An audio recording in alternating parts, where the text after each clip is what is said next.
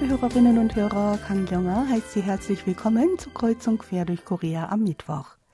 In der heutigen Ausgabe geht es als erstes darüber, dass die häufigen Regenfälle in diesem Sommer Einfluss auf den Trend bei der Bürokleidung nahmen.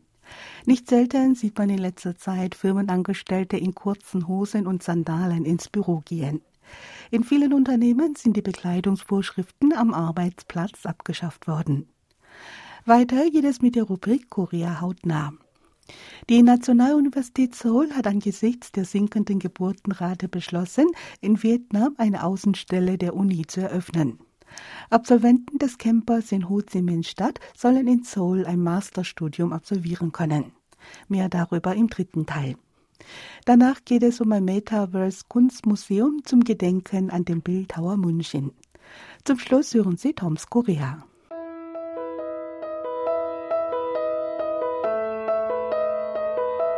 Zuerst aber etwas Musik, hören Sie Ich bin glücklich, gesungen von Kim Yerim.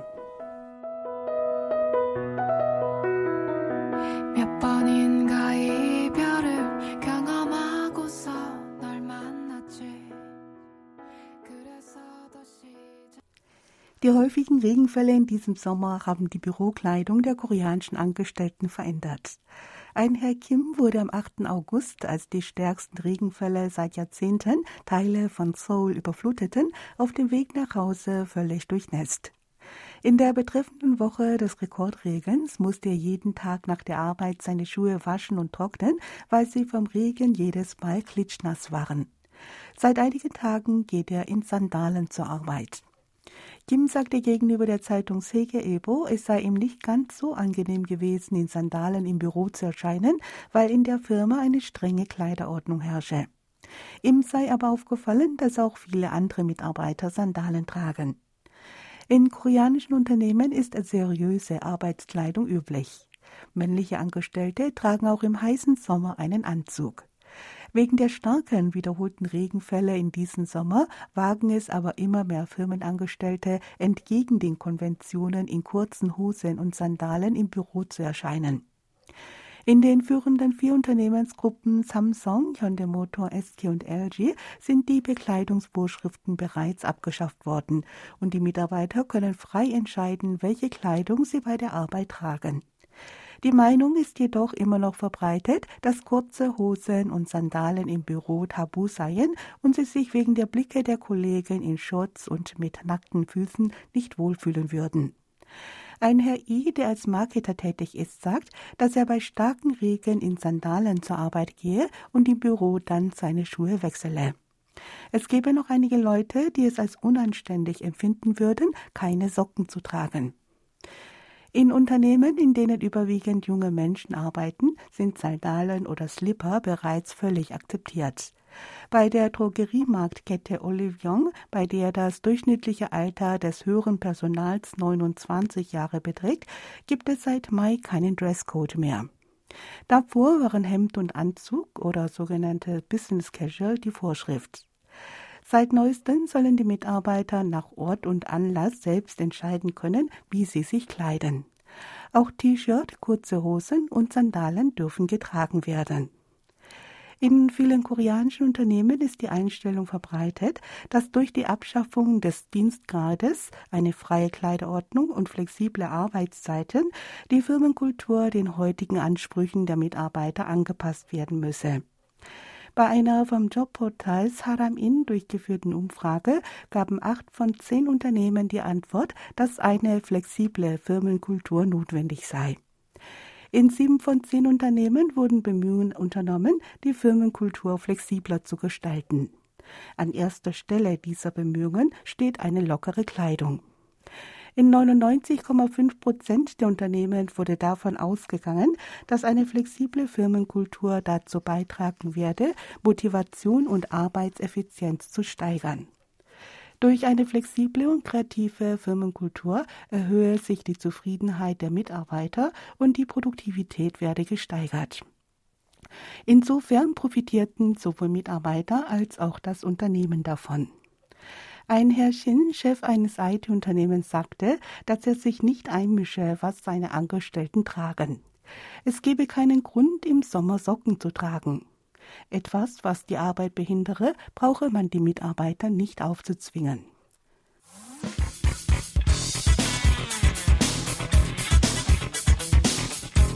Hören Sie nun Korea hautnah. Heute geht es um eine Hamlet-Aufführung im Nationaltheater in Seoul.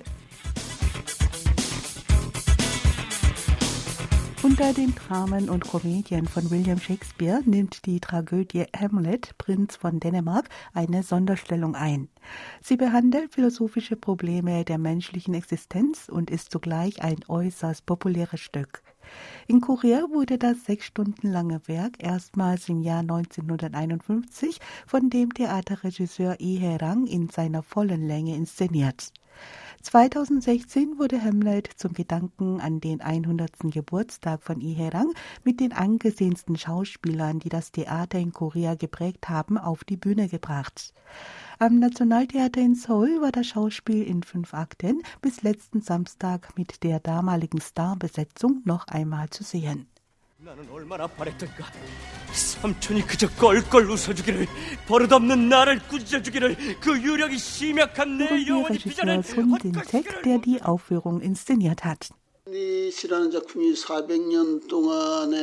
Hamlet wurde in den mehr als vierhundert Jahren seit seiner Uraufführung immer wieder neu ausgelegt und analysiert. In der Tragödie des Dänenprinzen findet sich aber immer noch etwas, das neu gedeutet werden kann. Das Thema des Werks ist in dem berühmten Monolog von Hamlet Sein oder Nichtsein zusammengefasst. Es stellt die Seinsfrage der Menschheit, ob der Mensch nach der Wahrheit trachten, auch wenn sie ihm sein Leben kosten würde, oder ob er sich von der Wahrheit abwenden und vor sich hinleben soll. Ich habe das Schauspiel inszeniert in der Erwartung, dass wir uns mit dieser Frage ernsthaft auseinandersetzen.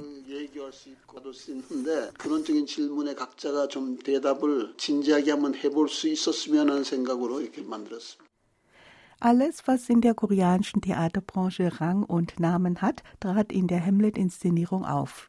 Das Besondere an der Aufführung war, dass diese großen Namen des koreanischen Theaters ihren jungen Kollegen das Feld überließen und die Nebenrollen im Hintergrund agierten.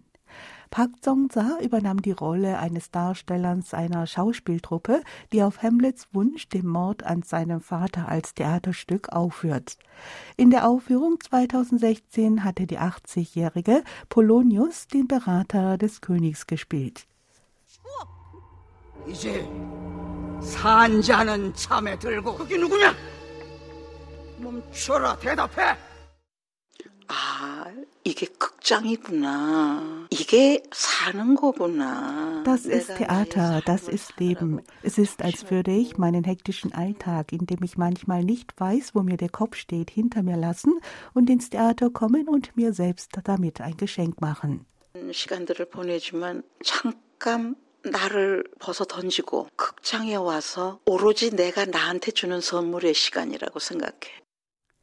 Schauspielerin Yun Sokwa, die in der Hamlet-Aufführung zweitausendsechzehn Ophelia, die potenzielle Ehefrau von Hamlet und Tochter von Polonius gespielt hatte, war diesmal in der Rolle des Darstellers drei der Schauspieltruppe zu sehen. Oh, oh, oh, no, sean 왕이여. 마침내 피로써 맞서게 되니 허망한 칼질도 잠시 낡은 칼은 부러져. 배우 삼입니다. 이번 작품에서 이제 배우 eins, zwei, drei, vier. Ich spiele Darsteller drei. In der Hamlet-Inszenierung treten vier Darsteller einer wandernden Schauspieltruppe auf. Diese sind wie Reisende der Zeit. Sie beobachten das Geschehen in der Welt. Sie haben die Aufgabe, das Bühnenstück zu eröffnen und zu schließen. Ich denke, dass ein Schauspieler ein Instrument ist, der oder die durch seinen Körper und Geist Geschichten von anderen Menschen in der Welt wie ein Instrument spielt und den Menschen zum Lauschen gibt. 다른 세상, 다른 사람의 이야기를 연주함으로 들려주는 거라고 생각을 하거든요. Der bekannte Schauspieler Yuin Chun spielte in bisher sechs Hamlet-Inszenierungen die Hauptrolle. Keiner versteht es, die Vielgestaltigkeit der Figur Hamlet so überzeugend darzustellen. In der diesmaligen Aufführung war jedoch in der Rolle des Claudius zu sehen, des Königsbruder und Hamlets Onkel. Hören wir zum Schluss Yuin Chun. 악마가 있다면 그의 가슴은 눈처럼 새하얗겠지. 죄책감 따위는 아예 없을 테니까. 내가 차라리 악마였다면 살고 싶다. 난 살아야겠다. Ich spiele Claudius, den Onkel von Hamlet und König. Ich stehe erstmals seit sechs Jahren wieder auf der Theaterbühne. Ich verstehe unsere Aufführung als orthodoxes Theater, in dem das Publikum aus einer Richtung auf die Bühne schaut und die Form des klassischen Theaters möglichst unverändert bleibt und versucht wird, den Sinn des klassischen Theaters zu erhalten.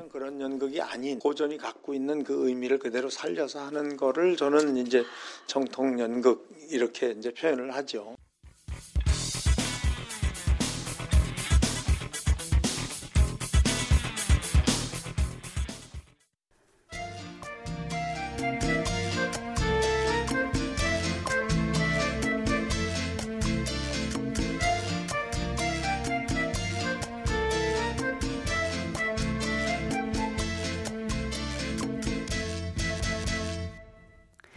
Der durch die sinkende Geburtenrate bedingte Rückgang der Studierenden lässt an koreanischen Hochschulen die Alarmglocken läuten.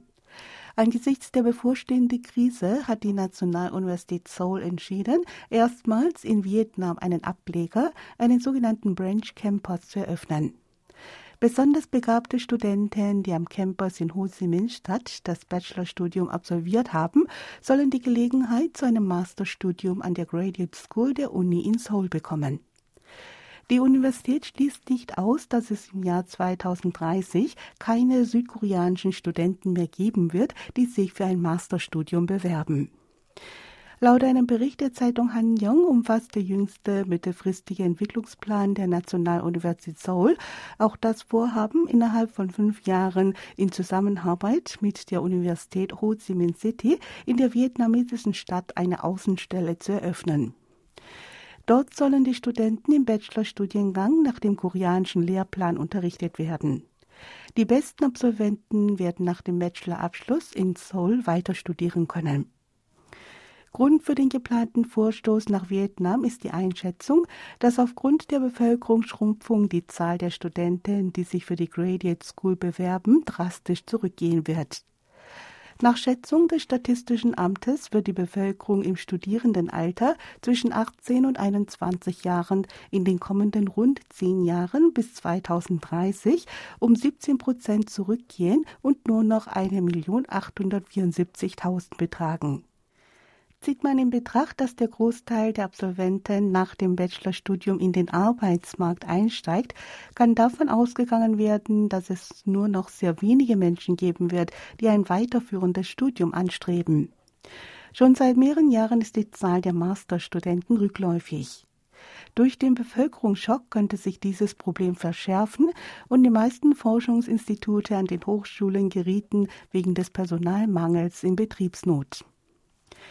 Ausländische Studenten können sich schon jetzt an der Nationaluniversität Seoul für ein Studium an der Graduate School bewerben. Ein Mitarbeiter der Hochschule meint jedoch, dass das Bildungsniveau nicht immer den Anforderungen entspreche. Man sei daher zu dem Schluss gekommen, dass es effektiver sei, vor Ort nach dem koreanischen Hochschullehrplan zu unterrichten und den guten Studenten anschließend ein Masterstudium in Seoul anzubieten. Es ist das erste Mal, dass die Nationaluniversität Seoul im Ausland einen ganzen Campus einrichtet. In der Vergangenheit waren bereits einzelne Studiengänge in Afrika und in der Mongolei auf Antrag der dortigen Regierungen angeboten worden. In den kommenden Monaten wird die Umsetzung des Projekts konkrete Formen annehmen. Sollte sich der Branch Campus in Vietnam als erfolgreich erweisen, erwägt die Universität in den kommenden zehn Jahren, eine zweite Außenstelle in Südostasien oder Zentralasien aufzubauen. Die Hochschule erwägt zudem langfristig, die Zahl der Studienplätze für den Bachelorstudiengang zu reduzieren. Auch wurde der Vorschlag vorgebracht, die Grenzen zwischen den Studienfächern stufenweise abzuschaffen und das Zeitalter des lebenslangen Lernens zu eröffnen. An privaten Hochschulen und an Universitäten außerhalb des Großraums Seouls ist der angesichts des Bevölkerungsrückgangs befürchtete Studentenmangel bereits Realität geworden. zweitausendzwanzig rutschten fünfundachtzig von landesweit hundertachtzehn nichtstaatlichen Universitäten in Korea ins Minus. Insgesamt verbuchten diese fünfundachtzig Universitäten Verluste in Höhe von vierhundertzwanzig Milliarden Won, etwa dreihundertfünfzehn Millionen Euro. Dies sind vierundfünfzig Prozent mehr als im Jahr davor. Immer mehr Hochschulen in der Provinz außerhalb der Hauptstadtregion haben Schwierigkeiten, die Studienplätze zu besetzen. An mehr als zehn Hochschulen konnten die Studienplätze für das Studienjahr zweitausendzweiundzwanzig nicht alle vergeben werden.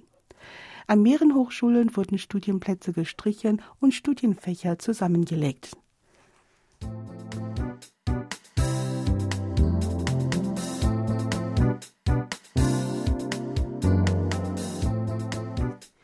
Die Stadt Changwon in der Provinz Süd-Gyeongsang und die Changwon Kulturstiftung haben ein Metaverse Moon Shin Kunstmuseum eröffnet.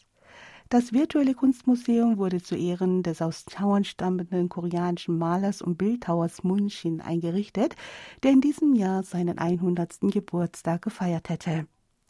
An der Einrichtung des Museums beteiligten sich Studenten für Kulturtechnologie an der Changwon Universität unter Leitung von Professor Nam Sang-hun. In dem Moon Shin Museum, das auf der Metaverse-Plattform Roblox eingerichtet wurde, sind die bekanntesten Werke des Bildhauers zu sehen. Besucher bekommen mobile Gutscheine geschenkt, wenn sie bis Ende September die gestellten Aufgaben und Spiele der Reihe nach lösen und ausführen und einen Fotobeweis davon auf dem Instagram-Account für das Gedenkprojekt zum hundertsten Geburtstag Moon Shins hinterlassen. Moon Shin lebte von neunzehnhundertdreiundzwanzig bis neunzehnhundertfünfundneunzig. Er gelangte als Bildhauer mit seinen abstrakten Skulpturen zu internationalen Ruhm. Sein Studium in Paris ermutigte ihn, in die moderne Kunst einzutauchen, was ihn dazu brachte, sich mit abstrakten Gemälden und Skulpturen zu beschäftigen. Moon war einer von vierundzwanzig Künstlern, die neunzehnhundertneunundachtzig zu einer internationalen Ausstellung nach Frankreich eingeladen wurden, um den zweihundertsten Jahrestag der Französischen Revolution zu feiern. Nach seiner Rückkehr nach Korea im Jahr neunzehnhundertachtzig ließ er sich in Masan nieder, wo er bis zu seinem Tode neunzehnhundertfünfundneunzig seinen künstlerischen Tätigkeiten nachging. Von der französischen Regierung wurde ihm der höchste Verdienstorden für Kultur und Kunst, Ordre des Arts et des Lettres, verliehen. Die koreanische Regierung ehrte den Künstler postmortem mit dem Kulturverdienstorden der höchsten Klasse Kimgun.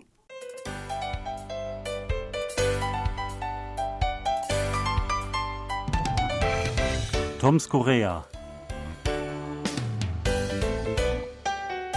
Vor einigen Wochen habe ich davon erzählt, dass man in hiesigen Wahllokalen seine Stimme mit einer Art Kuli-Stempel abgibt. Das erinnerte mich daran, dass ich mal einen eigenen, auf mich personifizierten Stempel in Korea besessen habe.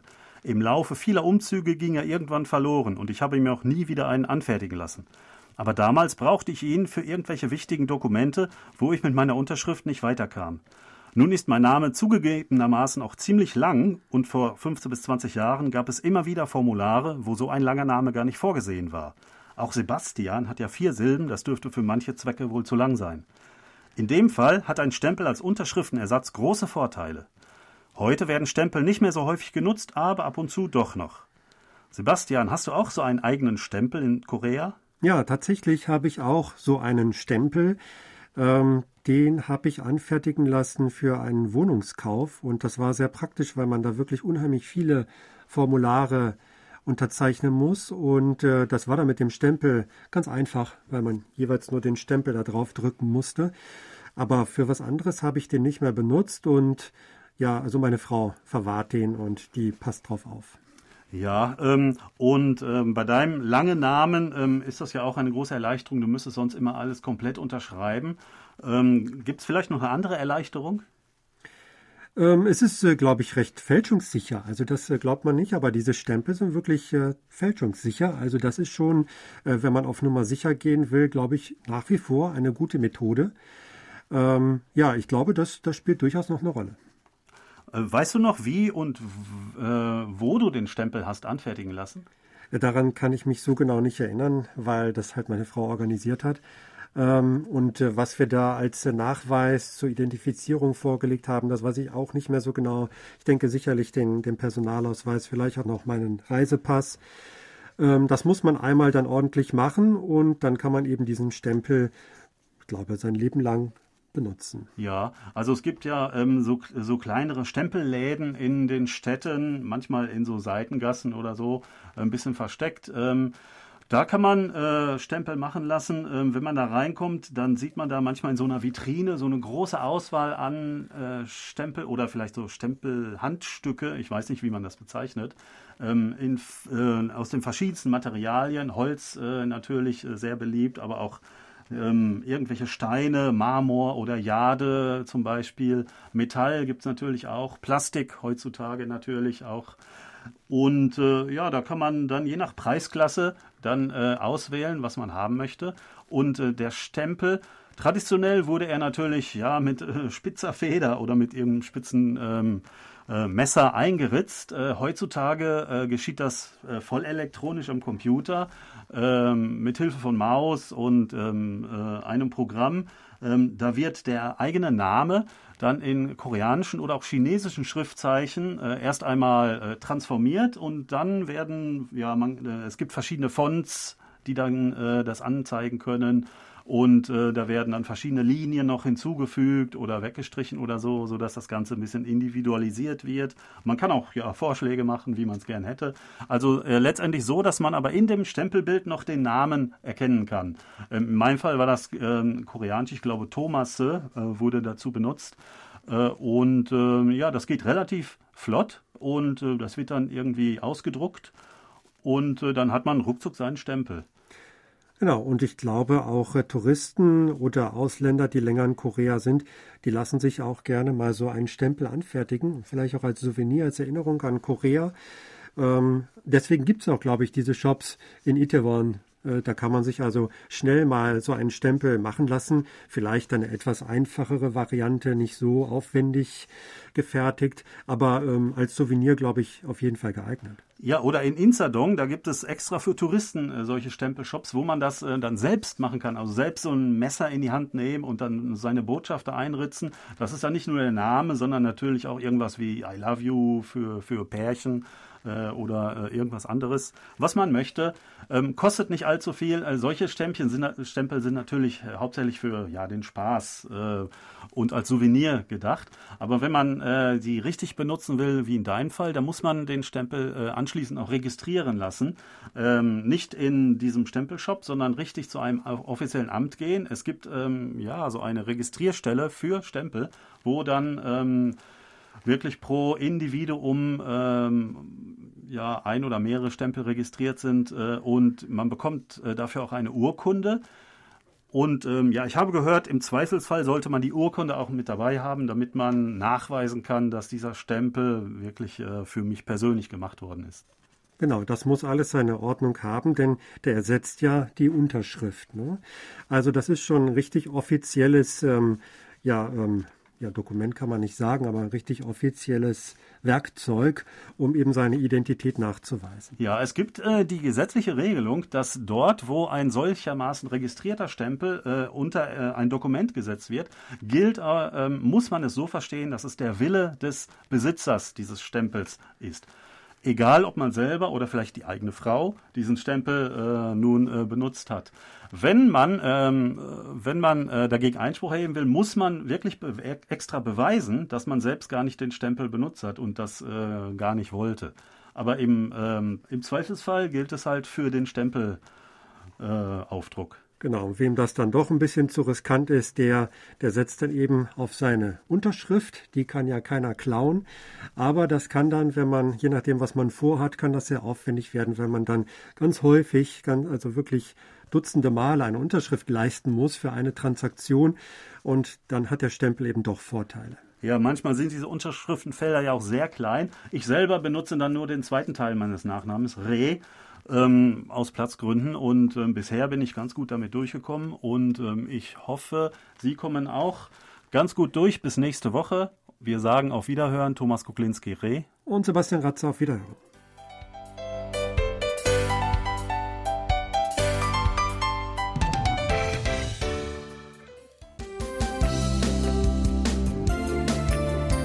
Das war's für heute in Kreuz und quer durch Korea. Ich danke Ihnen fürs Zuhören und sage Tschüss, bis zum nächsten Mal.